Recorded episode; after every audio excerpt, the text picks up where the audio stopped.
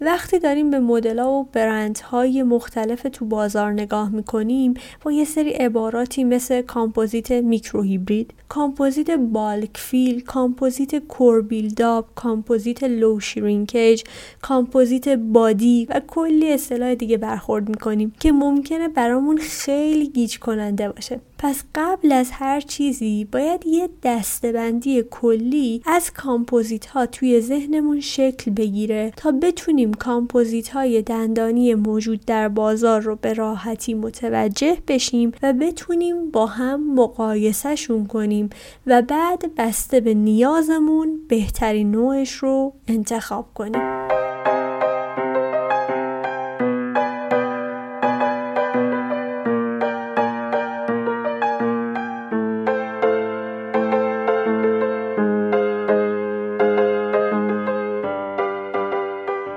سلام، من کیانا شکفته هستم و این هفدهمین اپیزود از پادکست مارتنزیت و اولین اپیزود از فصل دوم پادکست هست که در بهمن ماه نود و نه ضبط شده. تو پادکست مارتنزیت من هر ماه در مورد یکی از مواد دندون پزشکی اطلاعات کامل و ترجیحاً بالینی میدم تا فارغ از اینکه شما چقدر در موردش اطلاعات داشتین بتونین بهتر ماده دلخواهتون رو انتخاب کنین و با اون کار کنین تا در نهایت هر کدوم از ما بتونیم دندان پزشک بهتری باشیم. طبق نظرسنجی که برای موضوع فصل دوم پادکست چند وقت قبل تو کانال تلگرام کردم، کامپوزیت ها بیشترین رأی رو آورد. بنابراین تو فصل دوم پادکست در مورد کامپوزیت ها که خیلی هم بحث مفصلی هست صحبت خواهیم کرد. قبل از اینکه شروع کنم یه تشکرم بکنم از تک تک شما سه هزار و پانصد نفر که تو فصل اول پادکست همراه من بودید، به هم انرژی دادید، پادکست رو به دوستان و همکارانتون معرفی کردید. قطعا این بهم انرژی میده تا بتونم به تولید محتوای با کیفیت ادامه بدم. خب،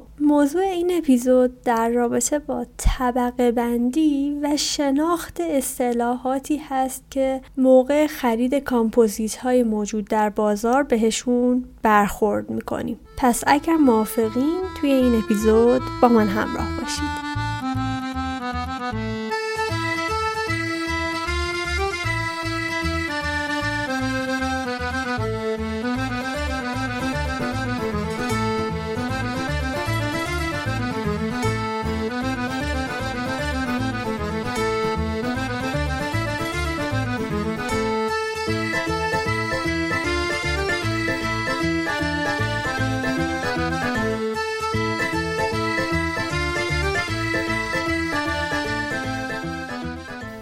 طبق معمول به نظر من برای اینکه یه ماده رو بفهمیم و بتونیم بعداً انواعش رو کامل درک کنیم، اول باید ببینیم کامپوزیت اصلا چی هست. کامپوزیت یه لفظ کلیه و اصلا محدود به دندان پزشکی هم نیست. کامپوزیت یه جور مخلوطه، مخلوطی از چند تا فاز مختلف که برای بهتر شدن خواص نسبت به اجزای تک تک اون تشکیل میشه. یعنی چند تا ماده رو با هم مخلوط میکنیم تا خواص کلی که به دست میاریم بهتر از خواص تک تک اون اجزا باشه. در دندان پزشکی کامپوزیت ها از دو تا فاز اصلی تشکیل شدن که خود هر کدوم از این فازها باز خودش میتونه اجزای دیگه ای هم داشته باشه. دو تا فاز اصلی کامپوزیت های دندان پزشکی فاز فیلر هست و فاز ماتریکس. ماتریکس یه جورایی نقش به هم متصل نگه داشتن فیلرها رو داره، مثل مثلا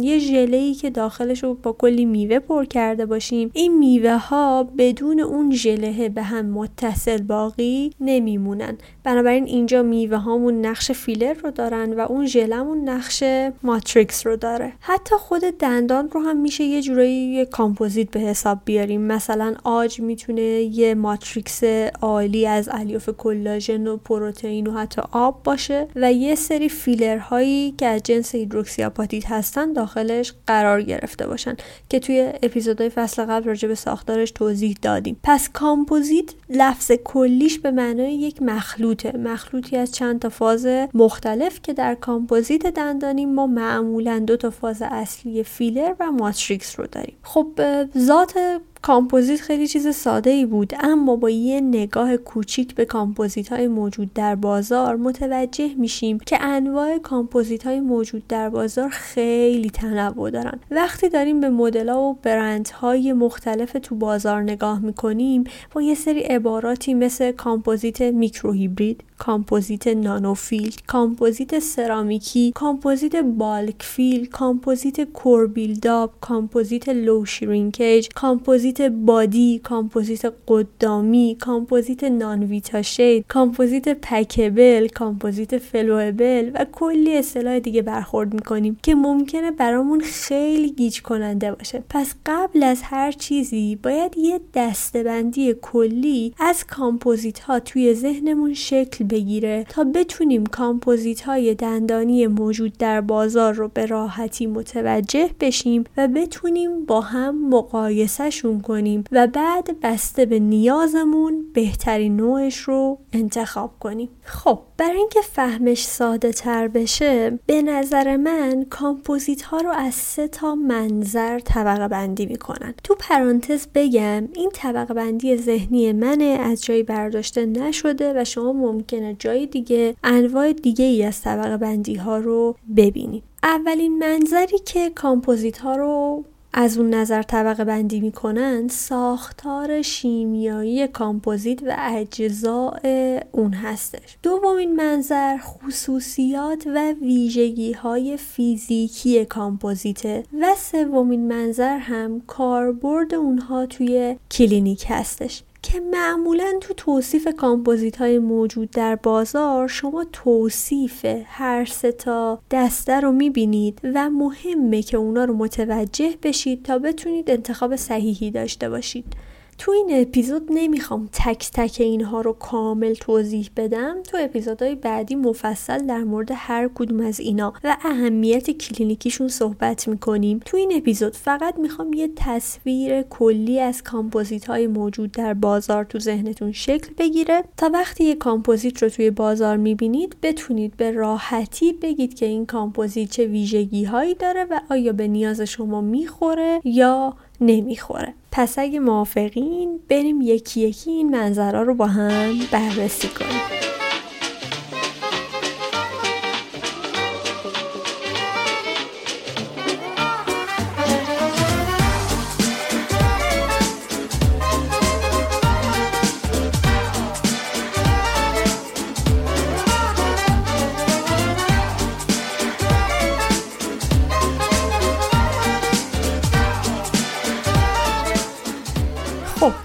اولین منظر که کامپوزیت ها از اون نظر طبقه بندی میشن ساختار شیمیایی و اجزای کامپوزیت ها بود. همونطور که قبل تر گفتیم کامپوزیت ها مخلوطی از یک ماتریکس که عمدتاً از جنس رزینی یعنی یه نوع پلیمر هست هستن. نقش این ماتریکس رزینی اینه که این همون جزئیه که میتونه اجزایش یا همون مونومرهاش به هم متصل بشه و باعث بشه که این این ماده ما از یه ماده‌ای که قابل شکل بوده به یه حالت ست شده و غیر قابل تغییر تبدیل بشه. بنابراین این نقش جزء ماتریکس رزینیه. اما گفتیم علاوه بر ماتریکس یک جزء دیگه‌ای داخل کامپوزیت‌ها وجود داره به نام فیلر. اون ماتریکس رزینی که راجبش صحبت کردیم خواص دلخواه ما رو به کامپوزیت نمیده، چه از لحاظ هندلینگ، از لحاظ ویسکوزیتی، از لحاظ خصوصیات مکانیکی، خصوصیات نوری. برای اینکه این خواص بهتر بشن میایم به اون ساختار ماتریکس رزینی پلیمریمون یه سری فیلر اضافه میکنیم که اگه یادتون باشه گفتیم مثلا هدف از تهیه کامپوزیت ها این بود که این ماده‌ای داشته باشیم که خواصش نسبت به دوتا جزء بهتر شده باشه. بنابراین برای بهبود خواص اون جزء رزینی فیلرها به ساختار کامپوزیت اضافه میشن. اما علاوه بر ماتریکس و فیلر داخل ساختار کامپوزیت یک سری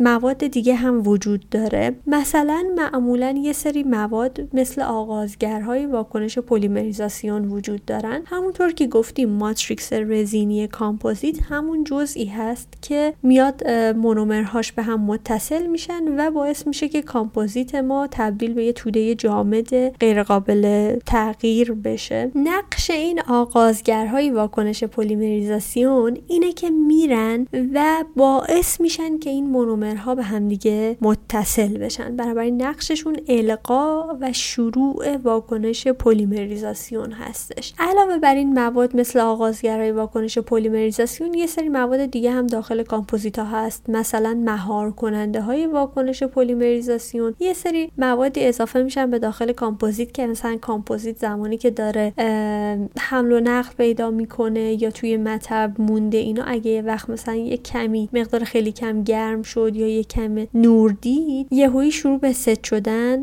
نکنه. به اینا میگن مهار کننده های واکنش پلیمریزاسیون. یه سری عوامل اتصال دهنده توی ساختار کامپوزیت هست که فیلرها رو میاد به ماتریکس رزینی متصل میکنه. یه سری پیگمان هایی به ساختار کامپوزیت اضافه میشه که باعث میشه ما کامپوزیت هامون رنگ های مختلف و شید های مختلفی داشته باشن و حالا بعضی وقتا اجزای دیگه. بنابراین فقط میخوام یک تصور کلی از ساختار کامپوزیت توی ذهنتون باشه، اما اون اجزایی که برای ما اهمیت بیشتری دارن ماتریکس رزینی، فیلر و اون آغازگرهای واکنش پلیمریزاسیون هستن. حالا که فهمیدیم کامپوزیت های دندانی از چه اجزایی ساخته شدن، گفتیم یه دسته از طبقه بندی کامپوزیت های موجود در بازار بر اساس نوع این اجزا، یعنی مثلا یه تقسیم بندی بر اساس فیلر کامپوزیت هاست، بر اساس شکل فیلر و همینطور مثلا سایز فیلر، نحوه پخش شدن این فیلرها داخل ماتریکس. ممکنه کامپوزیت ها به شکل میکروفیلد، نانوفیلد، میکروهیبرید، نانوهیبرید و اینها نامگذاری بشن که تحت تاثیر هم سایز این ذرات فیلر و هم نحوه پراکندگی اونها داخل ماتریکس رزینی هست. همینطور ممکنه بعضی جاها از نوع فیلرهای کامپوزیت نام برده بشه، مثلا یکی بگه کامپوزیت من کامپوزیت سرامیکیه، یعنی فیلرهای سرامیکی داخلش داره، یا بگه من کامپوزیتم کامپوزیت بایو اکتیوه، معمولا یعنی فیلرهای آزاد کننده یون با خاصیت بایو اکتیویتی مثلا داره و به همین ترتیب. پس یه سری از اصطلاحاتی که ما میبینیم مربوط به نوع، شکل، سایز و پخش شدن فیلرهای کامپوزیته که قطعاً میتونه روی خواستشون هم تأثیر گذار باشه. فعلا به همین توضیحات بسنده میکنیم، بعداً مفصلتر در موردش حرف داریم با هم بزنیم. پس یه طبقه بندی کامپوزیت ها بر اساس ساختارشون و ساختار فیلرها. یه تقسیم بندی دیگه بر اساس ساختار کامپوزیت بر اساس ماتریکس رزینی کامپوزیت دندانیه. الان دیگه میدونیم منظورمون از ماتریکس رزینی کدوم جزئه. این که این رزینه اصلا چی هست، چه ویژگی هایی داره. مثلا ممکنه اسم کامپوزیت های سایلوران، کامپوزیت های اورموسه رو اینا به گوشتون خورده باشه. اینا نوع رزینشون به جای رزینای آکریلاتی معمولی که تو بقیه کامپوزیت ها هست، دیگه رزینای مخصوص به خودشون دارن که موقع خرید باید توجه بکنیم بهش، هرچند الان تعدادشون خیلی کم شده. خود همین رزین های آکریلاتی هم که توی کامپوزیت های امروزی استفاده میشن، مدل های بسیار زیادی دارن که میتونه روی خواستشون تأثیر گذار باشه. مثلا رزینایی الان معرفی شدن که میتونه انقباض ناشی از پلیمریزاسیون رو کمتر بکنه، بنابراین مثلا ممکنه شما لفظ کامپوزیت های لو شرینکج یا با انقباض پلیمریزاسیون کم رو توی معرفی کامپوزیت ها شنیده باشید. در این مورد صحبت زیاد داریم، فعلا در همین حد که یه سری از توصیفاتی که در مورد کامپوزیت ها میشه مربوط به ماتریکس رزینی اونا هست، حالا هم نوعش و هم به تبع خصوصیاتش. یه تقسیم بندی دیگه که بر اساس ساختار کامپوزیت ها کاربرد داره نوع آغازگر واکنش پلیمریزاسیونه. از اونجایی که یه بار توی اپیزود سیزده پادکست راجع به مفهوم کیورینگ، پلیمریزاسیون، آغازگرها انواع مواد لایت کیور، سلف کیور، دوال کیور و هیت کیور صحبت کردیم. اینجا دیگه خیلی توضیح نمیدم. لطفاً اگه میخواین توضیحات کاملش رو بشنوید اپیزود سیزده رو گوش بدید. اما فعلا در همین حد که کامپوزیت های موجود در بازار هم میتونن لایت کیور باشن، میتونن سلف کیور باشن، میتونن دوال کیور باشن. بنابراین یکی دیگه از انواع طبقه بندی کامپوزیت ها نوع پلیمریزاسیون اونهاست. همینجا زیر مجموعه این نوع پلیمریزاسیون یه نکته‌ای رو در رابطه با پلیمریزاسیون کامپوزیت ها بگم که اهمیت داره. توی انواع لایت کیور عمق کیور شدن کامپوزیت ها برای ما اهمیت داره که بر این اساس ممکنه باز بگن که کامپوزیت من عمق کیورش معمولیه، یعنی همون دو میلیمتره، بنابراین موقع کار کردن باید کامپوزیت ها رو لایه لایه لایه های دو میلیمتری بذاریم. یا توی انواع خاصی به عنوان کامپوزیت های بالک فیل معرفی میشن که عمق کیور بیشتری تا حدود چهار تا پنج میلیمتر میتونن داشته باشن. البته تو پرانتز بگم که بالک فیل شدن کامپوزیت ها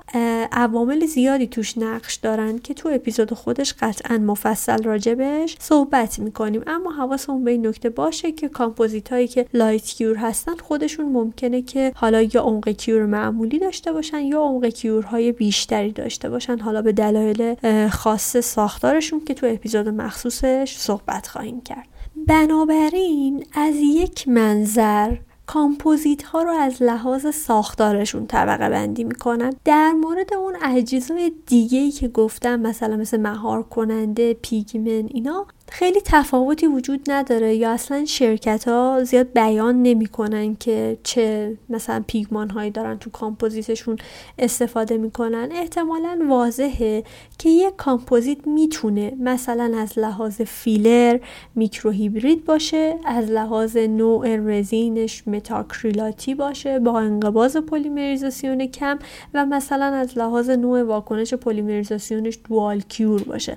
بنابراین میتونه تو هر طبقه بندی که توضیح دادیم یکی از این ویژگی ها رو داشته باشه که خب خصوصیات کامپوزیتمون اهم از خصوصیات مکانیکیش مثل استحکامش، مقاومت به سایشش، انقباض پلیمریزاسیونش، خصوصیات فیزیکی مثل حلالیت و تغییر رنگ و حتی خود رنگ کامپوزیت و در کل ویژگی های کامپوزیت های ما تابعی از همین اجزاء سازنده اون هستن که تو اپیزودهای بعدی قطعاً بیشتر در موردشون صحبت میکنم.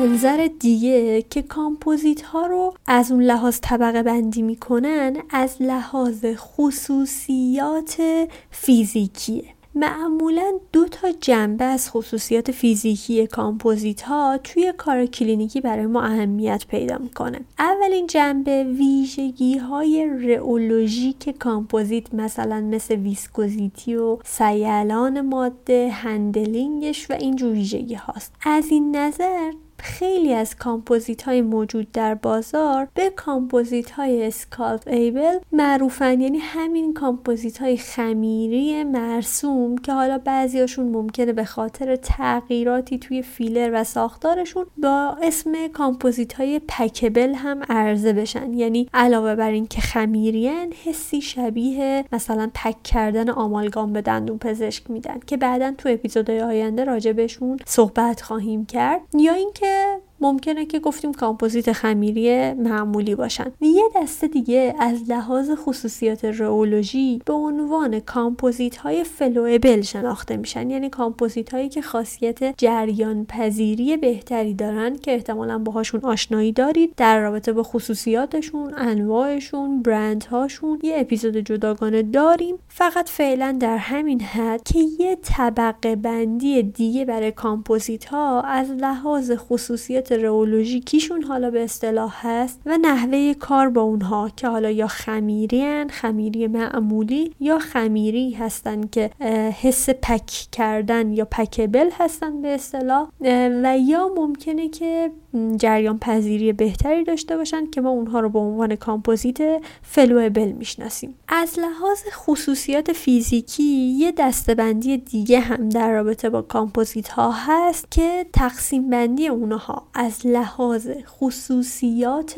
نوری هست. در مورد خصوصیات نوری کامپوزیت دو تا بحث اصلی مطرح میشه. یکی بحث رنگ کامپوزیته که خودش حالا بحث خیلی مفصلی داره، یک کمی تو اپیزودهای مربوط به خودش توضیح میدیمش. از لحاظ رنگ شما تو بازار ممکنه کامپوزیت ها رو مثلا مثل حالا کامپوزیت به عنوان مثال تری ام به صورت ویتا شید ببینید، یعنی میبینید که تو بازار آ یک داره، آ دو داره، بی یک داره و در شیدهای مطابق شیدهای ویتا که ما باش آشنایی داریم عرضه میشه. یا ممکنه جدیدن کامپوزیت‌های حالت خلا خیلی هم جدید نه ولی نسبتا جدیدن کامپوزیت‌هایی رو ببینید به نام کامپوزیت‌های اصطلاحاً نان ویتا شید. یعنی چی؟ یعنی مثلا مثل کامپوزیت اسنشیا شرکت جی سی که به جای اینکه آ یک آ دو داشته باشه توی شیدهاش مثلا گفته کامپوزیت لایت دنتین داره، دارک انامل داره، کامپوزیت یونیورسال داره، مثلا نامگذاریاش به این شکله. یا حتی ممکنه کامپوزیت های تک شید رو داخل بازار ببینید، مثلا مثل کامپوزیت اومنیکروما شرکت توکویاما که حالا در این مورد بحث زیاد داریم، موکولش میکنیم به اون اپیزود جداگانه‌ای که راجع به اینا قرار با هم صحبت بکنیم. پس یه بحث در رابطه با خصوصیات نوری راجع به رنگ کامپوزیت ها بود. یه بحث دیگه در مورد خصوصیات نوری توی... که توی کامپوزیت ها اهمیت پیدا میکنه اوپاسیته یا برعکس حالا ترانسلوسنسی کامپوزیته. اوپاسیتی کلن به معنای نفوذ ناپذیری اون ماده، حالا مثلا ما اینجا داریم راجع به کامپوزیت صحبت میکنیم، نسبت به طیف الکترومغناطیسه. حالا اگر که ما این عدم نفوذ پذیری رو داریم نسبت به اشعه X میسنجیم، میشه بررسی کرد که آیا کامپوزیت ما در رادیوگرافی رادیو اوپکه یا رادیو لوسنته که از لحاظ افتراق مثلا از عود پوسیدگی برای ما قطعا اهمیت پیدا میکنه. اما اگه همین عدم نفوذ پذیری کامپوزیت رو بیایم به جای اشعه X از طیف الکترومغناطیس در برابر نور مرئی از طیف الکترومغناطیس بررسی بکنیم، میشه اوپاسیتی کامپوزیت ها رو در برابر نور مرئی بررسی کرد. بر همین اساس کامپوزیت های موجود در بازار ممکنه اسم های مختلفی ببینیم، مثلا میگه که یک کامپوزیت ممکنه کامپوزیت ترانسلوسنت داشته باشه، کامپوزیت انسایزال داشته باشه، انامل داشته باشه، بادی داشته باشه، دنتین داشته باشه، کامپوزیت اوپک داشته باشه و حالا اسمای دیگه. ممکنه با این اسما تو بازار برخورد بکنیم که تو ترمیم ها به خصوص تو ترمیم هایی که داریم از تکنیک لیرینگ استفاده میکنیم برای ما اهمیت زیادی پیدا میکنن که تو اپیزود مخصوص به خودش کامل در این مورد بحث خواهیم کرد. پس یه منظر دیگه که کامپوزیت ها از اون لحاظ بررسی میشن خصوصیات فیزیکیشون هست، مثل رئولوژی و ویسکوزیته و اینها که گفتیم یا کامپوزیت خمیری معمولی رو داشتیم یا کامپوزیت های خمیری با حس پکبل بودن یا کامپوزیت هایی که جریان پذیری بهتری داشتن یا همون کامپوزیت های فلوئبل. یا ممکنه که از لحاظ ویژگی های نوری بررسی بشن، مثل اوپاسیتی، حالا چه رادیو اوپاسیتی توی عکسای رادیوگرافی و چه اوپاسیتی نوری، و همینطور از لحاظ رنگ که ممکنه کامپوزیت های ما ویتا شید باشن یا به عبارتی از ویتا شید تبعیت بکنن تو نامگذاری، یا مثل کامپوزیت های جدید ممکنه که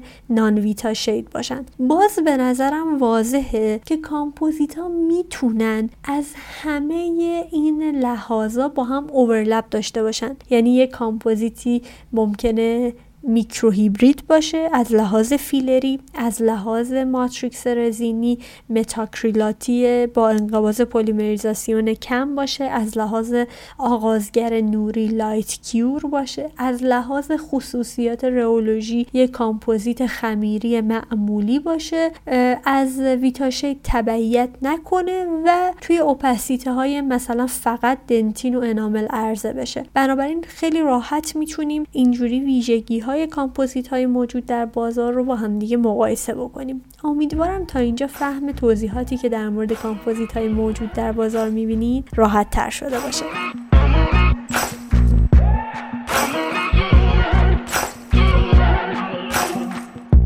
Maybe I'm foolish, maybe I'm blind, thinking I can see through this and see what's behind. Got no way to prove it, so maybe I'm lying. But I'm only human after all. I'm only human after all. Don't put your blame on me. Don't put your blame on me. Take a look in the mirror. What do you see? Do you see it clearer or are you deceived in what you believe? 'Cause I'm only human after all. And you're only human after all. Don't put the blame on me. Don't put your blame on me. خب پس یه منظر دیگه تقسیم بندی کامپوزیت ها از لحاظ خصوصیات فیزیکیشون بود. یه تقسیم بندی دیگه که ممکنه توی محصولات موجود در بازار ببینید تقسیم بندیشون بر اساس کاربرده. از این نظر ممکنه یه کامپوزیت مخصوص ترمیم موقت باشه، یه کامپوزیت ممکنه به عنوان کامپوزیت لابراتواری استفاده بشه، یه کامپوزیت ممکنه مخصوص کوربیلداب باشه، یا یه کامپوزیت ممکنه برای ترمیم مستقیم داخل دهان استفاده بشه. حالا بعضی از کامپوزیت هایی که برای ترمیم مستقیم داخل دهان استفاده میشن مثلا فقط برای ترمیم های قدامی مناسب باشن، حالا با توجه به ویژگی هاشون، مثلا ممکنه استحکام مکانیکیشون باشه، مقاومت به سایششون باشه، پالیش پذیری یا هر ویژگی دیگهشون باعث شده باشه که اینا فقط مخصوص ترمیم قدامی باشن که به اینها میگیم کامپوزیت های قدامی. بعضیا ممکنه فقط برای ترمیم خلفی مناسب باشن، تو بازار اینها رو به عنوان کامپوزیت خلفی ممکنه تو بازار ببینیم. اما بیشتر کامپوزیت ها معمولاً یونیورسال هستن، یعنی هم برای ترمیم قدامی و هم برای ترمیم خلفی کاربرد دارن. باز هر کدوم از این کامپوزیت ها مثلا میتونن بر اساس خصوصیاتشون محدود به استفاده تو ترمیم کلاس خاص باشن. مثلا فقط ممکنه یک کامپوزیت فقط برای ترمیم کلاس سه و ترمیم کلاس پنج قابل استفاده باشه. بنابراین یه تقسیم بندی دیگه کامپوزیت ها بر اساس کاربردشون توی کلینیکه. اما اون چیزی که روتین تره اینه که کامپوزیت ها میتونن یک تعدادی از این کاربردها رو با هم داشته باشن. بنابراین یه دسته بندی دیگه کامپوزیت ها بر اساس کاربرد کلینیکیشونه که خب باز واضحه که میتونه با تقسیم بندی های قبلی قطعاً اوورلپ داشته باشه. اینجا برای این که بحث طبقه بندی کامپوزیت ها براتون بهتر جا بیفته میخوام یه کامپوزیت بازاری رو اینجا مثال بزنم. بقیه برند ها رو به مرور تو صفحه اینستاگرام با هم بررسی میکنیم. مثالی که من در نظر گرفتم مثلا کامپوزیت کاریزما توپاز از شرکت کلتزر هست. صرفا مثال هست، اینو برای هر کامپوزیت دیگه هم میشه گفت. تو اینستاگرام میتونید با من همراه باشید تا بررسی کامپوزیت ها رو با هم انجام بدیم. خب در مورد کامپوزیت کاریزما توپاز یکی یکی این طبقه بندی هایی که گفتیم رو میخوایم با هم دیگه بررسی بکنیم. از لحاظ ساختار شیمیایی گفتیم اولین منظری بود که طبقه بندی میشد. از لحاظ فیلر این کامپوزیت ها یک کامپوزیت های نانو هیبریدن. حالا بعداً توضیح میدیم که نانو هیبرید چیه، چه ویژگی هایی داره، فقط فعلا داریم توصیفشون میکنیم. بنابراین این کامپوزیت کامپوزیت نانو هیبریده. ماتریکس رزینی این کامپوزیت کاریزما توپاز برعکس مثلا همین کامپوزیت کاریزما اسمارت یا کامپوزیت کاریزما کلاسیک از خود همین شرکت کرد یه ماتریکس رزینی مخصوصه که انقباض پلیمریزاسیون کمتری داره، یعنی اون مونومرهایی که قرار پلیمریزه بشن تو ماتریکس رزینی جوری طراحی شدن که انقباض پلیمریزاسیون این کامپوزیت نسبت به اون نوع انواع دیگه انگار کمتر باشه. از لحاظ آغازگر پلیمریزاسیون این کامپوزیت یک کامپوزیت لایت کیور هستش. پس این شد طبقه بندیش از لحاظ ساختار شیمیایی، از لحاظ خصوصیات فیزیکی، از لحاظ رئولوژی کامپوزیت خمیری معمولیه، یعنی مثلا حس پکبل بودن اینا بهتون نمیده. رادیو اوپک هستش از لحاظ اوپاسیتی تو رادیوگرافی، از لحاظ اوپاسیتی نوری این کامپوزیت توی سه تا اوپاسیتی اوپک دنتین، یونیورسال و انسایزال عرضه میشه که دسته یونیورسالش مطابق شیدهای ویتا رنگش عرضه میشه، یعنی یونیورسالش رو شما میبینید آ یک داره، آ دو داره و حالا اون شیدهایی که خود شرکت گفته. از لحاظ کاربرد میتونه کاربردهای متنوعی داشته باشه، هم برای ترمیم مستقیم قدامی، حتی برای ونیرهای زیبایی به خاطر نانو هیبرید بودنش و غیره، هم برای ترمیم‌های خلفی کاربرد داره حالا با توجه به ویژگی‌هاش، هم طبق گفته کارخونه به عنوان کور بیلداپ میشه ازش استفاده کرد، حتی مثلا تو ساخت اینله و ونیرهای غیر مستقیم میتونه کاربرد داشته باشه. بنابراین کاربردهای متنوعی هم میتونه داشته باشه و این میشه تقسیم بندیش از لحاظ کاربرد. این فقط یه مثال بود. شما از این به بعد هر کامپوزیتی که توی بازار دیدید بروشور و توضیحاتش رو بخونید و از این منظرها کامپوزیت رو توی ذهنتون طبقه بندی کنید. اینجوری خیلی راحت تر میتونید از بین این همه کامپوزیت موجود در بازار کامپوزیت دلخواهتون رو انتخاب بکنید که حالا راجع به جزئیاتش قطعا تو اپیزودهای بعدی مفصل تر صحبت خواهیم کرد. خب امیدوارم این پادکست تا اینجای کار به دردتون خورده باشه و بتونه توی فهم ویژگی ها و اصطلاحات کامپوزیت های موجود در بازار بهتون کمک کنه. تو اپیزودهای بعدی در مورد کامپوزیت ها از منظرهایی که گفته شد صحبت میکنیم. اپیزودهایی داریم در مورد ساختار کامپوزیت و تأثیرش روی ویژگی های کلینیکی، در مورد کامپوزیت های بالک فیل اپیزود داریم در رابطه با کامپوزیت های کور بیلداپ، کامپوزیت های فلوبل، کامپوزیت های نان ویتا شید و تک شید، کامپوزیت های خلفی و ویژگی هاشون، کامپوزیت های لابراتواری، انتخاب کامپوزیت و کلی اپیزودهای خوب در رابطه با کامپوزیت ها داریم. پس اگر دوست دارید در مورد کامپوزیت ها بیشتر بدونید تو این فصل پادکست هم با من همراه باشید. اینم بگم که این اپیزود ها بیشتر راجع به کامپوزیت ها هست و بحث راجع به دستگاه های لایت کیور یه خورده بحث جداگانه ای هست که احتمالاً اینجا بهش پرداخته نمیشه. اگر از محتوای پادکست راضی بودین ممنون میشم اونو به دوستان و همکارانتون معرفی کنید. مارتنزیت رو میتونید تو شبکه‌های اجتماعی مثل تلگرام، اینستاگرام و توییتر دنبال کنید و مثل همیشه پادکست رو میتونید از سایت دنتلوپ با آدرس دنتلوپ دات آی آر، کانال تلگرام و تمام اپلیکیشن های پادکست گوش بدید. کافی مارتنزیت رو به شکلی که نوشته میشه M A R T E N S I T E سرچ کنید و دکمه سابسکرایب رو بزنید تا از اومدن اپیزودهای جدید مطلعتون کنه. شب و روزتون خوش، تنتون سلامت، دلتون شاد، لبتون خندون، جیبتونم پرپول. به امید این که هر کدوم از ما سعی کنیم به قول حافظ جامعه کسیه و دلق خود ارزق نکنیم. ما نگوییم بدو میل به ناحق نکنیم، جامعه کسیه و دلق خود ارزق نکنیم. ای به در تواگر به کم و بیش بد است، کار بد مصلحت آن است که مطلق نکنی.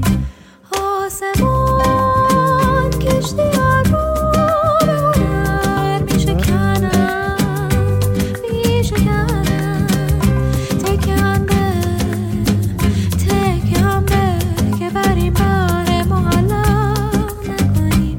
خوش برانی جهان در نظر ره روان، فکر اسب سیاه و زین مغرب نکنی.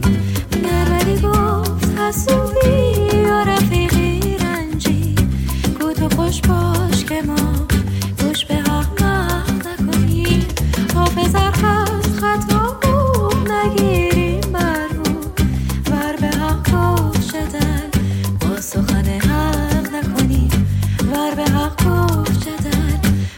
سخن